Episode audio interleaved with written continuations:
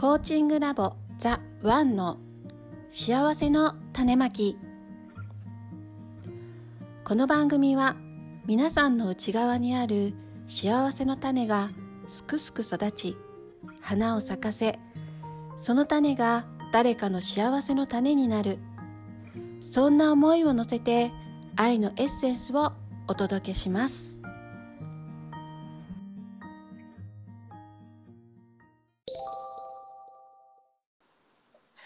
こんにちは。今日も始まりました。ベストパートナーコーチングラボ。ザ・ワンの幸せの種まき。本日のナビゲーターはライフコーチ大津まみとあやとトミーです。はい、えーそして本日もゲストの方に来ていただいております。ゲストの方お名前をどうぞえー、田中良樹です。よろしくお願いします。よろしくお願いしおます願いします。よしきさん、えー先週から引き続き今週もよしきさんにお話をですね聞いていきたいなと思っておりますがえっ、とまあもう一度今週き初めて聞いた方のために簡単に自己紹介をよしきさんお願いしてよろしいでしょうか？えっ、と、私はですね、まあ一応今医者をやってまして、えっ、と、まあ30年以上、がんを専門にした、まああの内視鏡ですね。えー内視鏡で早期がんを発見するという、そういう仕事をやるクリニックを開いてやってます。で、まあ、えっ、と、まあ去年からですね、えー、と半年間アランのコーチングセミナーを受けて、えーそれで、まあ私もあのホリックスティックアランのコーチというものを、えーやるようになっているそういう状態ですね。はい。はい、ありがとうございます。そう、あのー先週ね、詳しく、まあ、ライフコーチになるまでのいきさつとか、えっと、お医者さんの立場からの、なんか、コーチングとか病気と、まあ、マインドの関係とか、そういったことを先週お話をしていただいたので、あの、詳しくはね、先週の収録も聞いていただければなと思うんですけれども、今週はですね、ちょっと、あの、お医者さんっていうあのお医者さんの YOSHIKI さんじゃなくてあの人間 YOSHIKI さんを 掘っていきたいなと。一人の人間としての YOSHIKI さんを掘っていきたいなと思ってるんですけれども先週ねなんかあやちゃん聞きたいことがあったっていうことなのであの、はい。あやちゃんに早速ねちょっと聞きたいことを YOSHIKI さんにぶつけてもらいたいなと思うんですが。はい、すいません。いや、もう私はよしこさんにいろいろ聞いてみたいんですけど、はいうん。先週の放送で、うん。あのお話伺ってて、うん。あのよしきさんがお医者さんになろうってそそれだけ考えてたわけじゃなくて、なんかある数ある中の選択肢としてお医者さんになられたようなお話があったんですけども、うんうんよしきさんはもともとどんな感じのなんていうんですか世界観でどんな感じでなんかこう大人になろうって思われてたのかなとかそういったことに興味が出ました。はい、まあねあの、うん。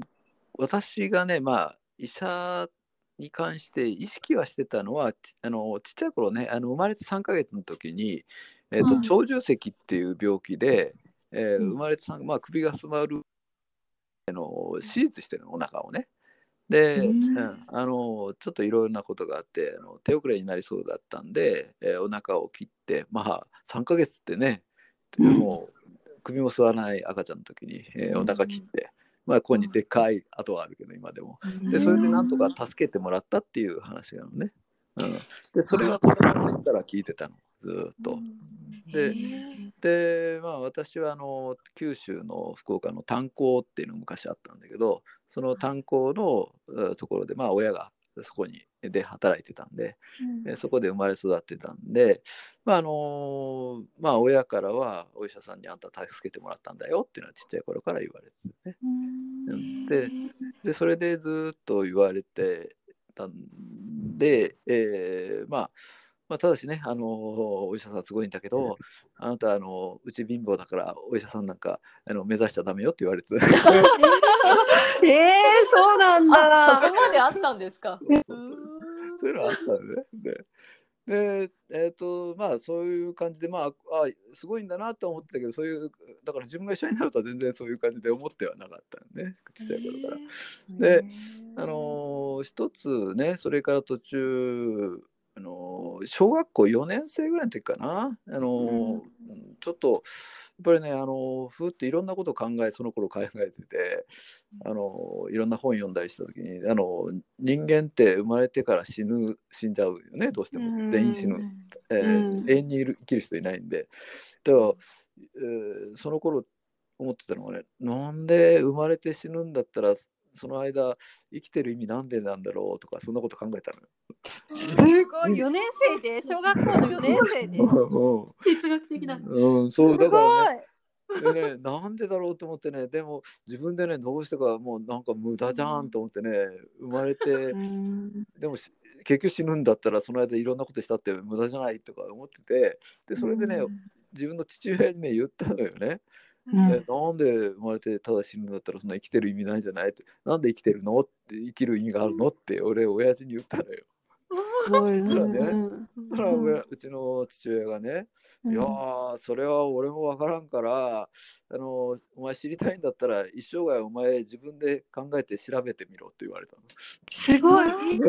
なんか素敵なお父さんだね。うん。の、うん。うん。でそれで言われたからそれ俺はねあー、うんあそうか親父も教えてくれなかった。しじゃあ自分で調べるしかねえかなっていうへ感覚で、うんずっとそれを知りたいなと思ってずっと、うん、じゃあもうしょうがない。一生涯かけてそれ考えるしかねえのかと思いながら思ってたのね。うん、そうしてまあだからどっちかというとそういうの知りたいなと思ってたからあの哲学的なことの方が知りたいなっていう感じだったうね。ん。でそれでまあ高校になった時にまあ一応進学校だったんだけど、行ったんだけどね、でまあ公立の進学校行ってたんだけど。その時にね同級生で開業医の息子がいたのね。ですごくあの気があって話をし,、てて向こうは開業医の息子で、まあ、開業の家にはあのよく遊びに連れて行ってくれて「あうちに来いよ」とか言って一緒に遊んで行ったりしたんだけど、でまあ話をしてすごく仲良かったから彼はもう親代々ずっとあの開業医の息子だったんで。何から何から全部医者になるっていう感じだったね。で、それで仲が良かったんで、おい、一緒にあの医者になろうよとか言われちゃって、はだからもうね、親から言うと荒れてるからさ、あ、あうちダメダメ、あの貧乏だからうち医者になるんだからって 言ったのね。そこでブレーキがかかってたんだ。うん、そう言ってたらね、そいつがね、じゃあお前、大学行くつもりないのか？って言われたうん。の。うん、ただね、うちは、まあ、あの親は、今言ったように炭鉱で働いてるね、やっぱり学歴はちゃんと必要だよ、今からっていう感じで、お前はあの大学行ってちゃんとあの学歴つけて勉強しろよって言われてたから、大学、ただしあの 貧乏だから私立はダメって、国立だけどねっていう、言われてから、ああ、行く国立の医があの医学部じゃない、普通の学部のどっか行こうって思ってたのね。ででそれだからいや大学は行くよね。で一応あのー国立だったら行かせてくれるって言うから行くつもりって言ったら、あのその開業医の息子が「お前じゃあお前医学部であろうと文学部であろうと工学部であろうと国立だったら授業料同じだからもう行けるじゃないか」って言われた。おお。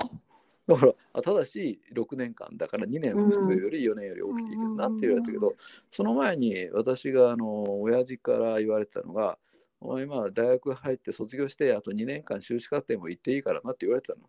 だから6年行っていいよって言われてたの。だからあその修士も行っていいって言われてるからそれは全然同じじゃんと思ってあ医者になることはできるんだなってその時思ったわけよ。あそれでああそのあの今まで可能性をゼロにして絶対無理と思ってたのが、ああ医者になることはできるんだっていうそういう話が頭に入ってる、うんうん、そうそこが一つのターニングポイントで考え方がちょっと変わったのがあったね。ででその後にまあただしあのねやっぱりあの成績が悪かったんですすごくね。進学校でね。うん、だからあのえーっとまああ行ってみたいなってそれから行けるんだと思ったらやっぱり行きたいなと思い始めた、ねそっだけどあのはっきり言ってやっぱり進学校でねあのみんなできるやつが多かったからうちその頃はねあのマンモス我々の時はあのあ子供が多い時代だったから一クラス50人とかいたわけよ。うん、すごいねうん高校でも。多いな。でそれがね俺がねクラスでね下から2番目だったのよ 成績が。だからねそういうことをね担任とかちょろっと漏らしたら、お前バカじゃないかお前は」って「国室の医学部なんか行けるわけねえだろうが」って言われてもうむちゃくちゃ言われたんだけどそれでまあ実際に、えーその工学部建築科うん。ねうん。を受ける。でまあ中に他にもいたんだけどそれで一緒にその受けたんだけど3人の仲がいい友達の中で、えー俺だけ落ちたわけよやっぱり。うん。成績が悪かったから今言ったようにね下から2番目とかだから、うん。クラスでもね。だからうん。その時にあーであと2人は通って、えー合格試験一緒に見に行ったんだけど、俺だけさつまらなくて2人に悪い思いさせたんだけどさ2人は喜べなかったよ俺が1人優しいですね。ね。優しい。うん。でその時にねえーっとやっぱり本屋にふってまあ浪人するわっていう感じで本屋に行った時にね、本人の棚からねバーンとね光ってね俺にこう飛び出てくる本があったのよ。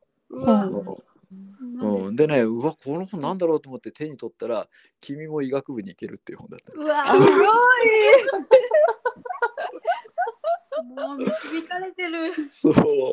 でね思わずそれ買って家に帰ったらまああの、うん、そういう成績が悪くして人があの一回卒業した後にもう一回高校に1年生から入り直して3年間にで医学部に行くっていうそういう本だったのね。でああだからああそうかそうかっていうあのことができるんだあ俺でその時にもうなんかああ俺は医学部に行く運命なんだっていうふうにバーンと思っちゃったから、そして、まあ、しょうがないからあの、ね、浪人してから浪人ね予備校行かせてもらわないと困るから親父に言って「いや悪いけどあの医学部行きたいから一浪させて」って言ったのよ親父。うんで親父がね「おおそうかお前医学部行きたいのか」って「じゃあお前の成績じゃ一浪じゃ無理だから三浪まで許す」って言われたえーすごすごいい。突破の。そう言われた時にだ。もう俺はもうムカッときてねあ、そうか。なんか失礼しました。失礼しまし親父俺のこと信用してねえなと思ってた。なるほど。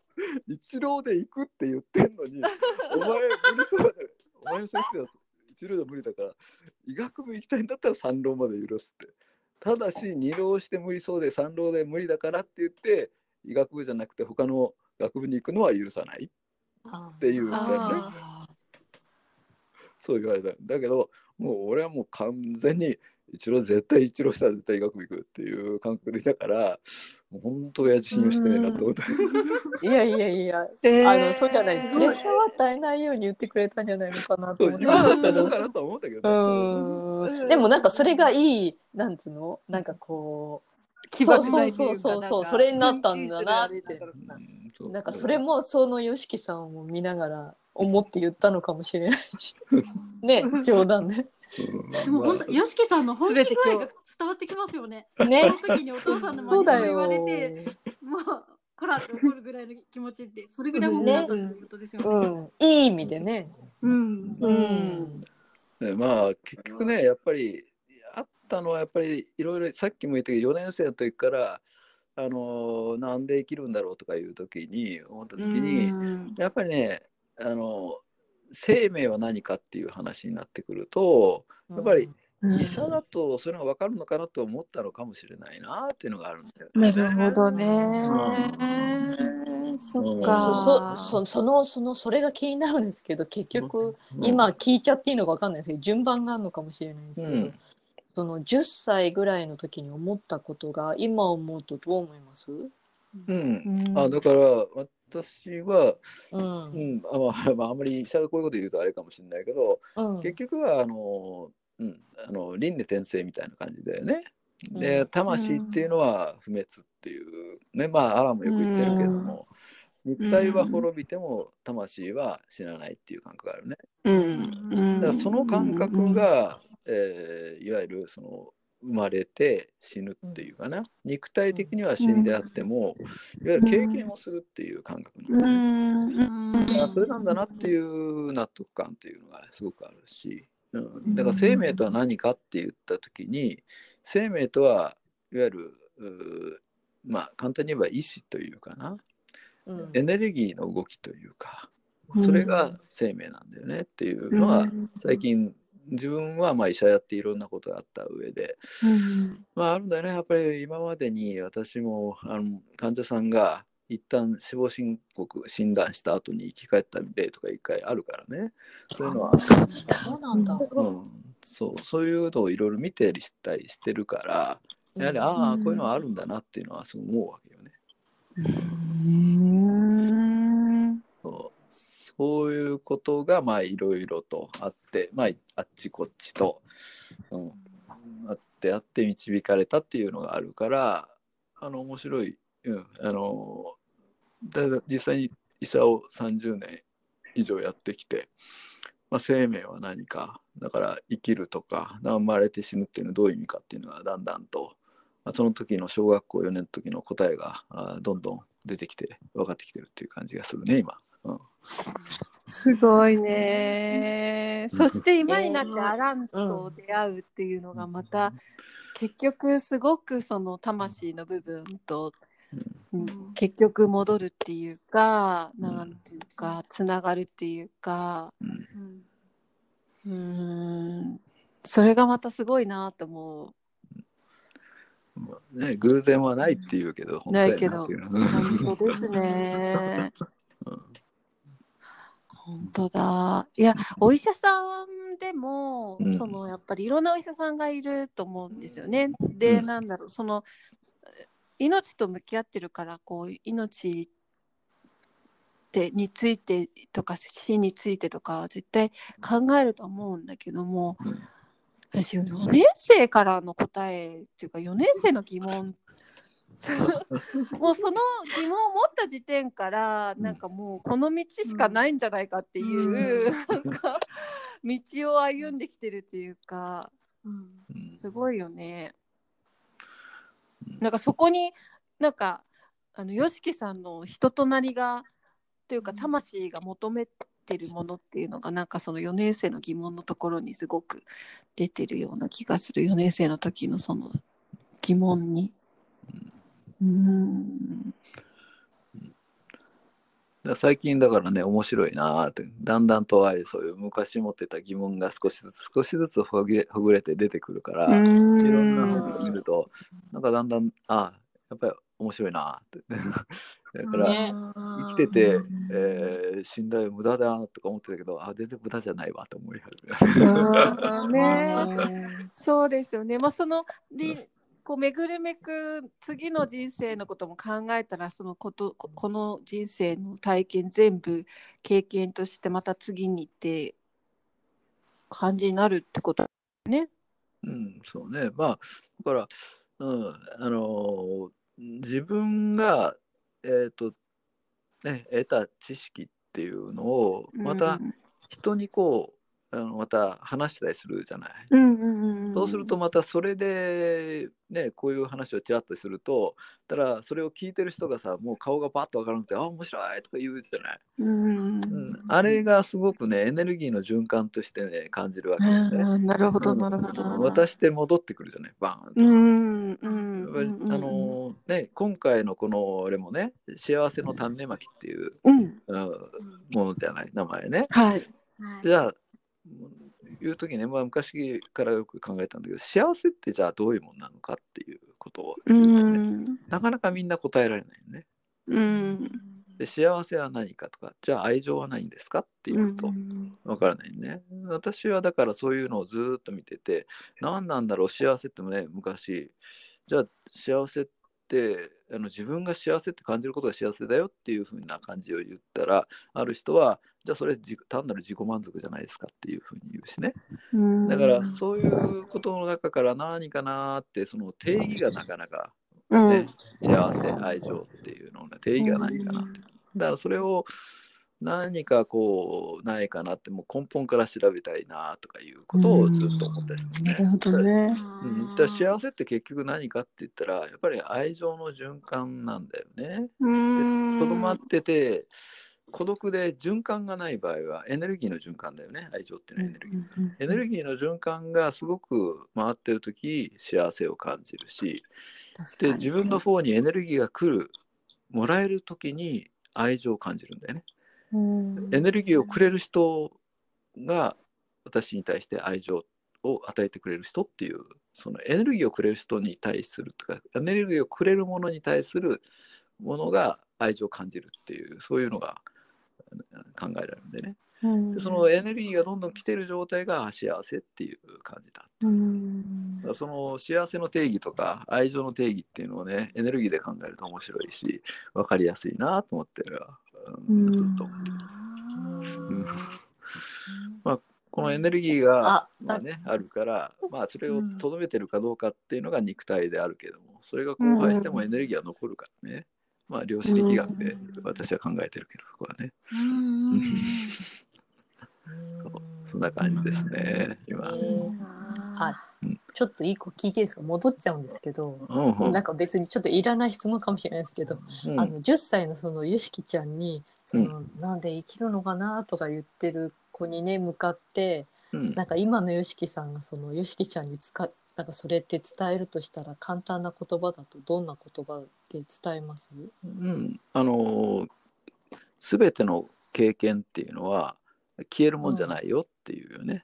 うん。ん、すべて残って、えー、すべてのものっていうのはそれは経験とかそういうね、えーうん。まあ、愛情を受けるとかそういうエネルギーの流れになるんだけど本当はねそれがまあ記憶みたいなものなんだけどそれっていうのはずっと残って蓄積される経験として蓄積されるものとしてずっとまた宇宙の中にの戻ってでまた何かのものとして、まあ、物質としてくるこの個体としての体の中に入った時はそれでまた経験をするという、まあ、本当はあのーまあこの肉体っていうのは不自由なものだよね。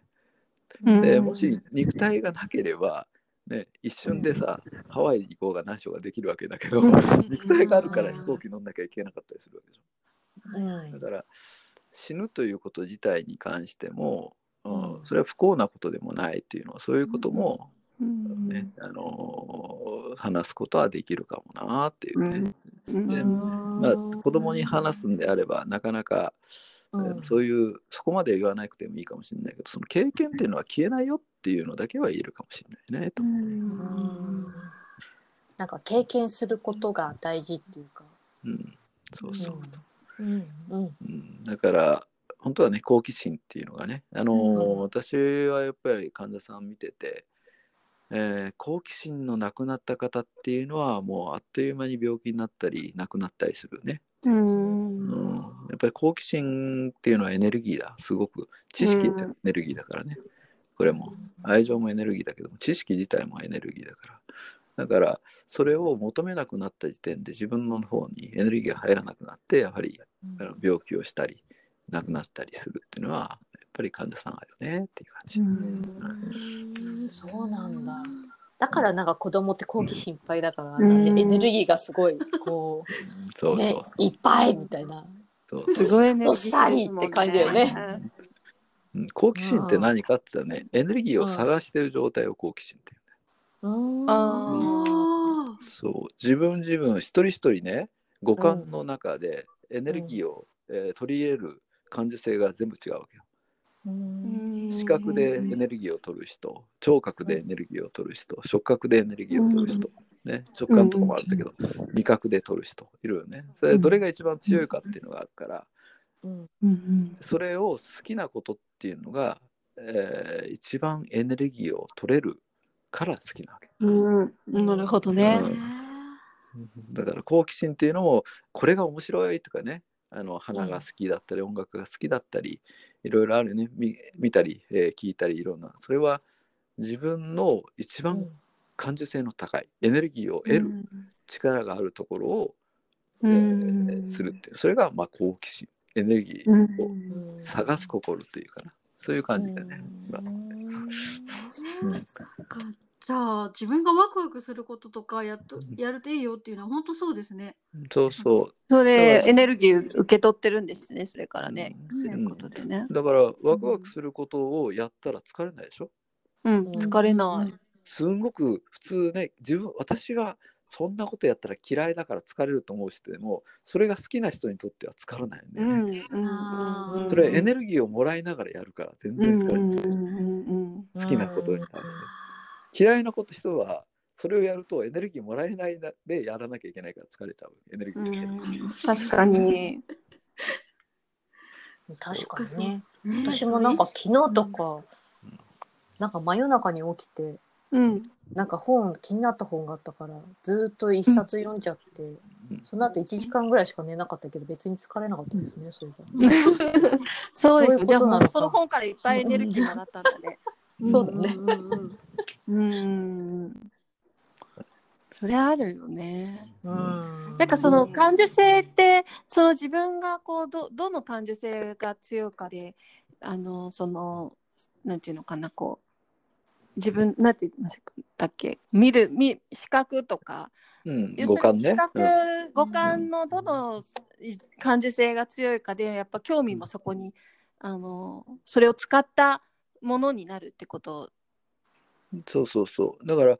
何が好きか。だから絵が好きとかあの、まあ、服装が好きとか、うん。そういうのが好きっていうのはやっぱりどっちかというと視覚が強い人よね。うんうんうんうん。であとは歌が歌うのが好きとかいう人いるでしょ？音楽うん。それは聴覚が強い人。うんうん。であと食べるのがすごく好きとかいう場合は味覚だったり、うん。まあ、あの味覚の場合は食べる場合はあの嗅覚も一緒になるからね。うん。嗅覚味覚系が強い人あとはあの運動系が好きな人が多いんだけどまああのこれは触覚が強い人が多いね。あのマッサージとかがすごく大好きとか、まあ、うん。ヨガをする人とかはどっちかというとあ身体感覚っていうのは大体触覚に関係するからだから触覚が強い人であったりするんだよね。うん。あとはあの直感的なものがすごく強い人っていうのはこの場所はなんか気分がいいとかねはあるとかそれはまあえ直感第六感みたいなね六が好きな強いが強い人がねそういう人がねエネルギーを上げるだからその人人の人によってその自分がエネルギーが得られるものっていうのを感覚六感の中にあるということでね。なるほどね。えー、どうどうあやちゃんはどの感覚？いやあでもわわかんない。私見るの結構好きだなって今思ったんですけど、なんか意識的にやってった方がいいんだなって今思って、うんなんか好きなことやっちゃいけないみたいな気持ちがどっかであったりとかうするんですけど、ん。それは自分には良くないっていうかエネルギー与えるためには好きなことやった方がいいなって。うん。今思った。だから才能っていうのはそういうことなのね。うん。情熱才能っていうのは情熱っていうのはいわゆる好きなことっていうのは何かって未来の才能とか能力なのね未来の。今もしもなくても好きであれば将来それが才能だったり能力としてアップする。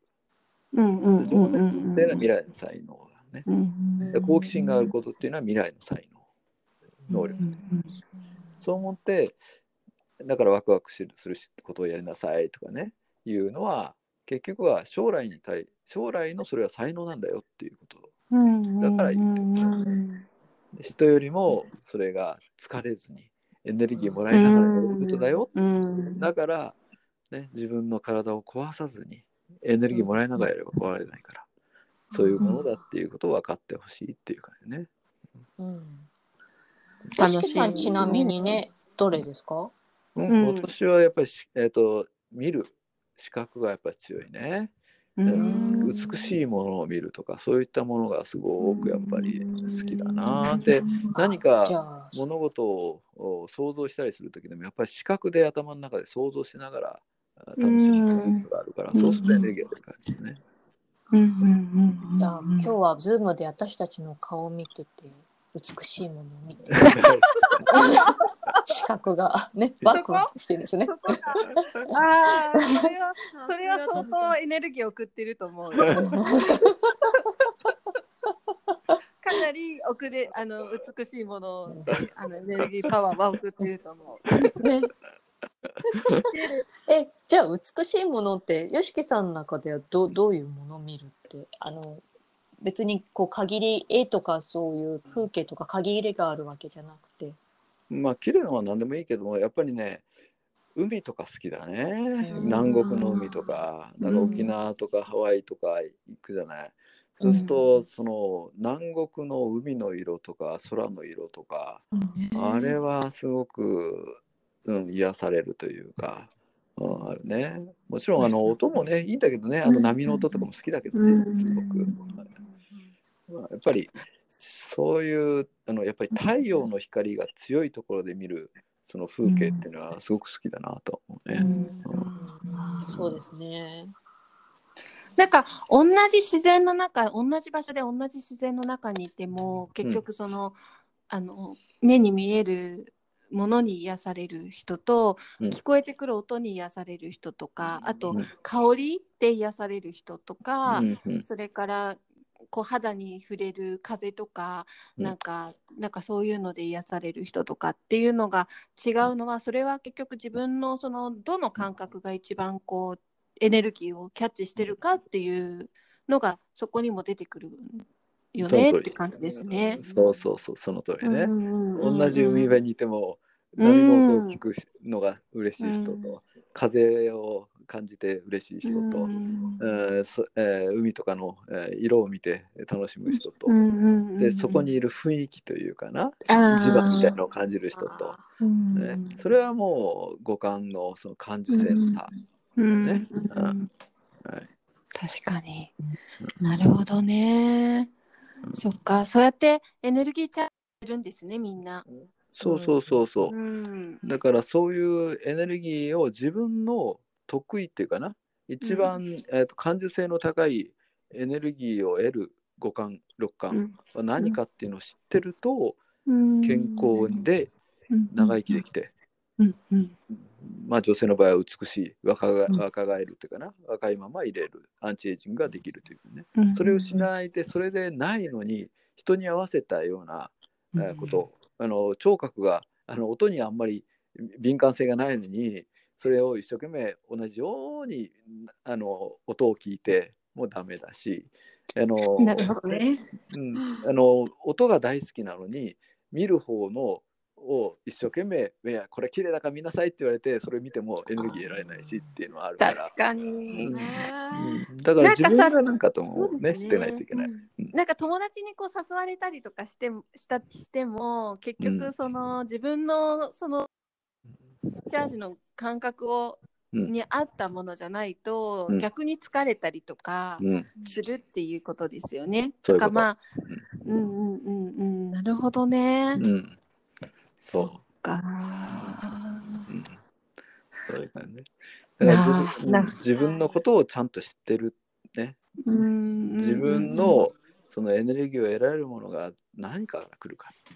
ちゃんと分かってると本当にもっともっとうん幸せ感も大きくなるね。エネルギーをたくさんもらえると幸せな感じがあるし、そうですね確かに。うんで幸せで健康になりたいんだったら自分のエネルギーはどこから得られる一番得られるかっていうのは知っておくべきだと思うね。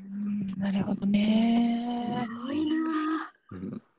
あ、よしきさん一つ質問していいですか？はい。なんですなんかほらこういうの聞いてる人ってパートナーシップとかも結構、うん。あのいろいろ考えてる人もいるかもしれないんですけど、はい。よしきさんほらご結婚もされててお子さんもいらっしゃるけど、その今言ったみたく、うん。よしきさんはこう資格じゃないですかうんうん。奥様とかもしかしたら違うかもしれないし、うんうんうん。なんかそういう時って、うん。まあなんか自分のことも大事にしたり相手との時間を共有することも大事っていう、まあ、あいろいろあるじゃないですか。うんうん。そういうのをねこう大事になんか YOSHIKI さんしてそうな感じがするんでうんうん。そういうのってどういうふうな感じであのそういうのを自分なりに保ったりしてますか、そうね、私は今言ったように視覚じゃない。うん。ね。でみえーやっぱり、えー視覚のエネルギーなんだよね。でそこからエネルギーやる。でうちのね娘なんかはね音とか、なんだよね。うん。歌歌ったりとかするの大好きね。音系が好きね。であとね匂いがすごく好きなの。香水とか。なるほどね。もうね、あのーえーアウトレットとかね、それからさ、うん。あのーえーとデューティーフリーとか行くともうあの香水売り場から離れないからねうちの娘なんか。あそうなんだあそうなんだ。へー。そうでお風呂とか入ってるといつも歌いまくってるしうちの娘とかね、ああそうなんだ。そう。だからね感覚はね全然違うのそういうの分かるのね。ああ、うん娘はそういう音とかそういったもので、うん、あれしてるなっていうのは分かるからね。それはだから、えー何が一番いいかっていうのはそのいろんなことを、まあ、えー今回は、えー綺麗なところに行こうとかいろいろねあるし。今回はこういうう音で行こうとか音楽会で行こうとかさ。そういうのはあるしね。だからそれは、あのー誰かに偏っちゃうと誰かが犠牲になるっていうのはあんまり良くないから、うん。ねえー今回はこれこれこれっていうのが大体いいかなっていう感じね。うん。でうんでこれもこれもこれも音音も光も何も見えるっていうような場所に行くとなおさら何もできるよ。買い物もできるよ。え ー自然も見れるよ。みたいな。そういうところに行くっていうのはいいよね。あよしきさんそういうのすごく意識されてるから、うん。そういうのがあの上手に保たれてるんでしょうね。本当今聞いた感じだと。うん。えっとね意外とねうちの父親もそうだったんだけど普通うん男の人ってさ、うん。あの買い物とか嫌いじゃない？うん。意外とね、買い物行って行った時に、えーよく俺子供の時見てたんだけどあのお母さんとかが子供とかが、まあ、あのスーパーとかの時買い物行ってる時お父さんがパチンコ屋に行ってたりとかさうん。車の中で待ってたりとか うん。あれを見ながらうちの父親とかね絶対にね信じられないみたいな感じですね一緒にせっかくだから、へえだからうん。俺はまあ子供っていうかそんな感じだったしだから、うん、今でも娘と妻が買い物行ったりするとずーっとくっついているよね。ねあーそうそうそう。一緒に行って一緒にあーこれこんなのがあるんだって見るの好きね。ねうん。で下着売り場に入った時だけは、ね、行かないけど。そこはいけないですね。そうね。ちょっとまずいから行かないけど。あじゃああの結構ご両親の影響とかもやっぱり強いんですね。まあ大体やっぱり子供は親の影響は大きいけどね、うん。だから、うん。うん、まあ男はこういうことするもんじゃないとかいうふうになるとやっぱりそれはあるだろう、まあそうねあの私は九州生まれだから、うん。あのおじいちゃんのところとか行くともううん。男子厨房に入るべから、入るべか。らですよね。台所とかに行ったりあの、うん。ね、おうん。女の仕事とかねいろいろありますよね。昔あの、うん、今でも小学校ぐらいの時かなそのおじいちゃんのとこ行ってあのおひつのご飯かなんかを自分でよそいても、あの最後のところだってそれあの小さぎ取って自分に入れてたらあのおばおばさんとか見て「何やってんの？あんた男のくせにそんなことやって出世しないわ」って言って怒られた覚 えがあるうちではうちはね、その親が共働きだったから一人っ子で一人で、えー家で待ってたから自分で入れないと食えないからさ。うん。毎日自分でよそって自分でご飯とか食べてたから、こん。なこと言ってたら俺餓死するでみたいな感じ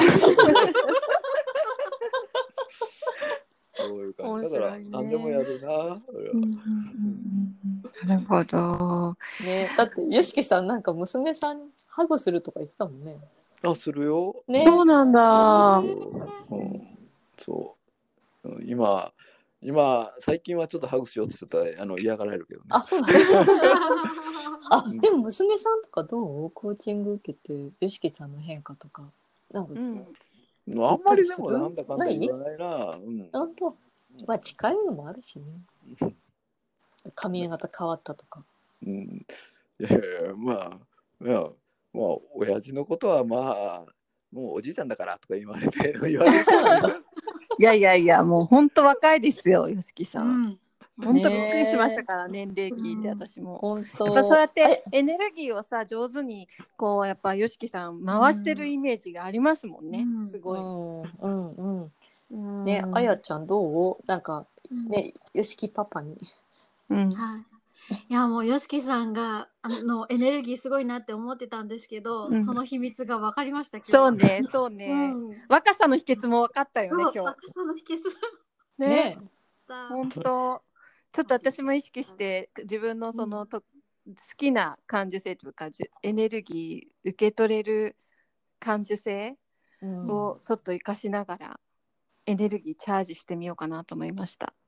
あとなんかこうねパートナーとかのもそういうのも自分がのことを意識しだすとその相手のこともあこういうところがあって、でなんかこうなんかこう関係が良くなりそうな感じのヒントでしたね。ちょっと。うん、なんか相手が相手はあそっかここの感覚でこの感受性っていうか五感のうちのこの触覚とこれを使ってチャージしてんだなとかって思ったらなんかその、彼相手がそのそれを使う時間をちょっと大事にしようかなとかあの邪魔しないようにしようかなとかちょっと思えたりしますよね。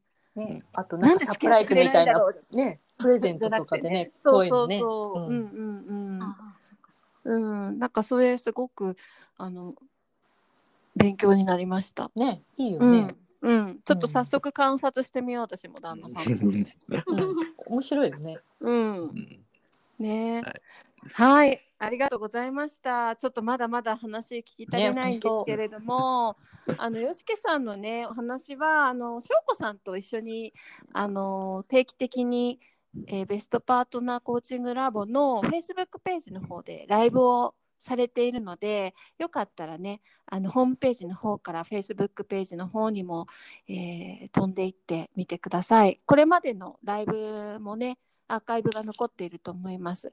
えっ、と、よしけさん、2回、3回ぐらいされてますもんね。そうね、えーうん意外とね、えー、千葉翔子さんとは一緒にやってますね。うはいん。あの、ドクターナチュラルの、あの、なんかね。どんなこと話してもらったんですっけ？うん、この間はあの断食だよね。あファスティングの話をして、うん。うん。次は2回目が、うん、あの一応デトックスね、脳のデトックス、うん睡眠とかについてっていうね。はい。うん。そうそう。それより前の時はいろいろね、コロナとかも話したことあるけど。うん。うん。うん。そうですね。うん。なんかそう、だから、すごいいろんな話が聞けるので、なんか、ね。もっとね、よしきさんの話聞きたいなと思ってもらったら、ザワンの、あの、Facebook ページの方に飛んでいってみてください。ね、はいあとブログもね読んでみたい方は見てほしい、あ、そうだ、ブログも。ね。あの、よしきさんのあの、ホームページ、あえっと、ザワンのホームページの方に、よしきさんの、えっと、自己紹介ページはまだか？まだもらってなかったっけ？出します。あの、みんなさんのために急いで出してください。じゃあこのもっとこの聞きたい放送の時にはもう見れるかな？うんうん、オンエアの時までにはぜひ、はいあの、ホームページ係からのお願いです。はい、ということで、えっ、と、あ、幸せの種聞いたっけ？聞いてないの。幸せの種聞いてなかったっけ、聞いてない。うんあ、大事なこと忘れてた。最後決めようと思った。よしきさんの幸せの種を教えてください。そうね、私はどっちかというとやっぱりねあの、まあ、自分が健康に興味あるっていうかな。健康の今言ったようにずっと生命とかそういうの好きだったから、うん。そういうのをこう自分なりに調べてあ自分が納得しておこれ面白いとかいろんなところから取り出したのをそれをまとめて今みたいに話すとみんなあんまりねあの聞いたことない人が多いみたいで、え面白がってうわそれ面白い面白いって言ってあ盛り上がってくれるのがそれが一番幸せの種かなっていう感じ。えー、うん面白い。楽しい。そっか。うんもっともっと聞きたくなりましたね。じゃあ私たちがこう聞いてすごいって、私たちもほら初めて聞いてすごいテンション上がるし 私たちの自分の幸せにもやめっちゃ役に立つから、それで聞いて喜んで自分のせの人生に生かすと YOSHIKI さんもそれがまた喜びになるということですね。そうね。で、それ役立ってくれるとすごくいいよね。せっかくだからね。あうんうんーうんうんうんなるほど。はい。いやそれはちょっと私もね使っていきたいと思います。感受性を 感受性で生かして、ねエネルギーチャージしようと思います。ねねはい。はいはい、えっと2週にわたってよしきさんありがとうございました。はい、ありがとうございます。あのまだまだ聞き足りないところがあるので、また一巡したらゲストでまた遊びに来てください。はい、わかりました。ははい。はい、今日はありがとうございました。い、ありがとうございます。ありがとうございます。あります。皆さんももう最後まであのお付き合いありがとうございました。はい、えっ、と、えっ、と、ナビゲーターはライフコーチの大津まみと、ありがとう。トミーでした。はい、また来週お会いしましょう。ありがとうございまはした。い。よしきさんありがとうございました。ありがとうございましたありがとうございますバイバイ。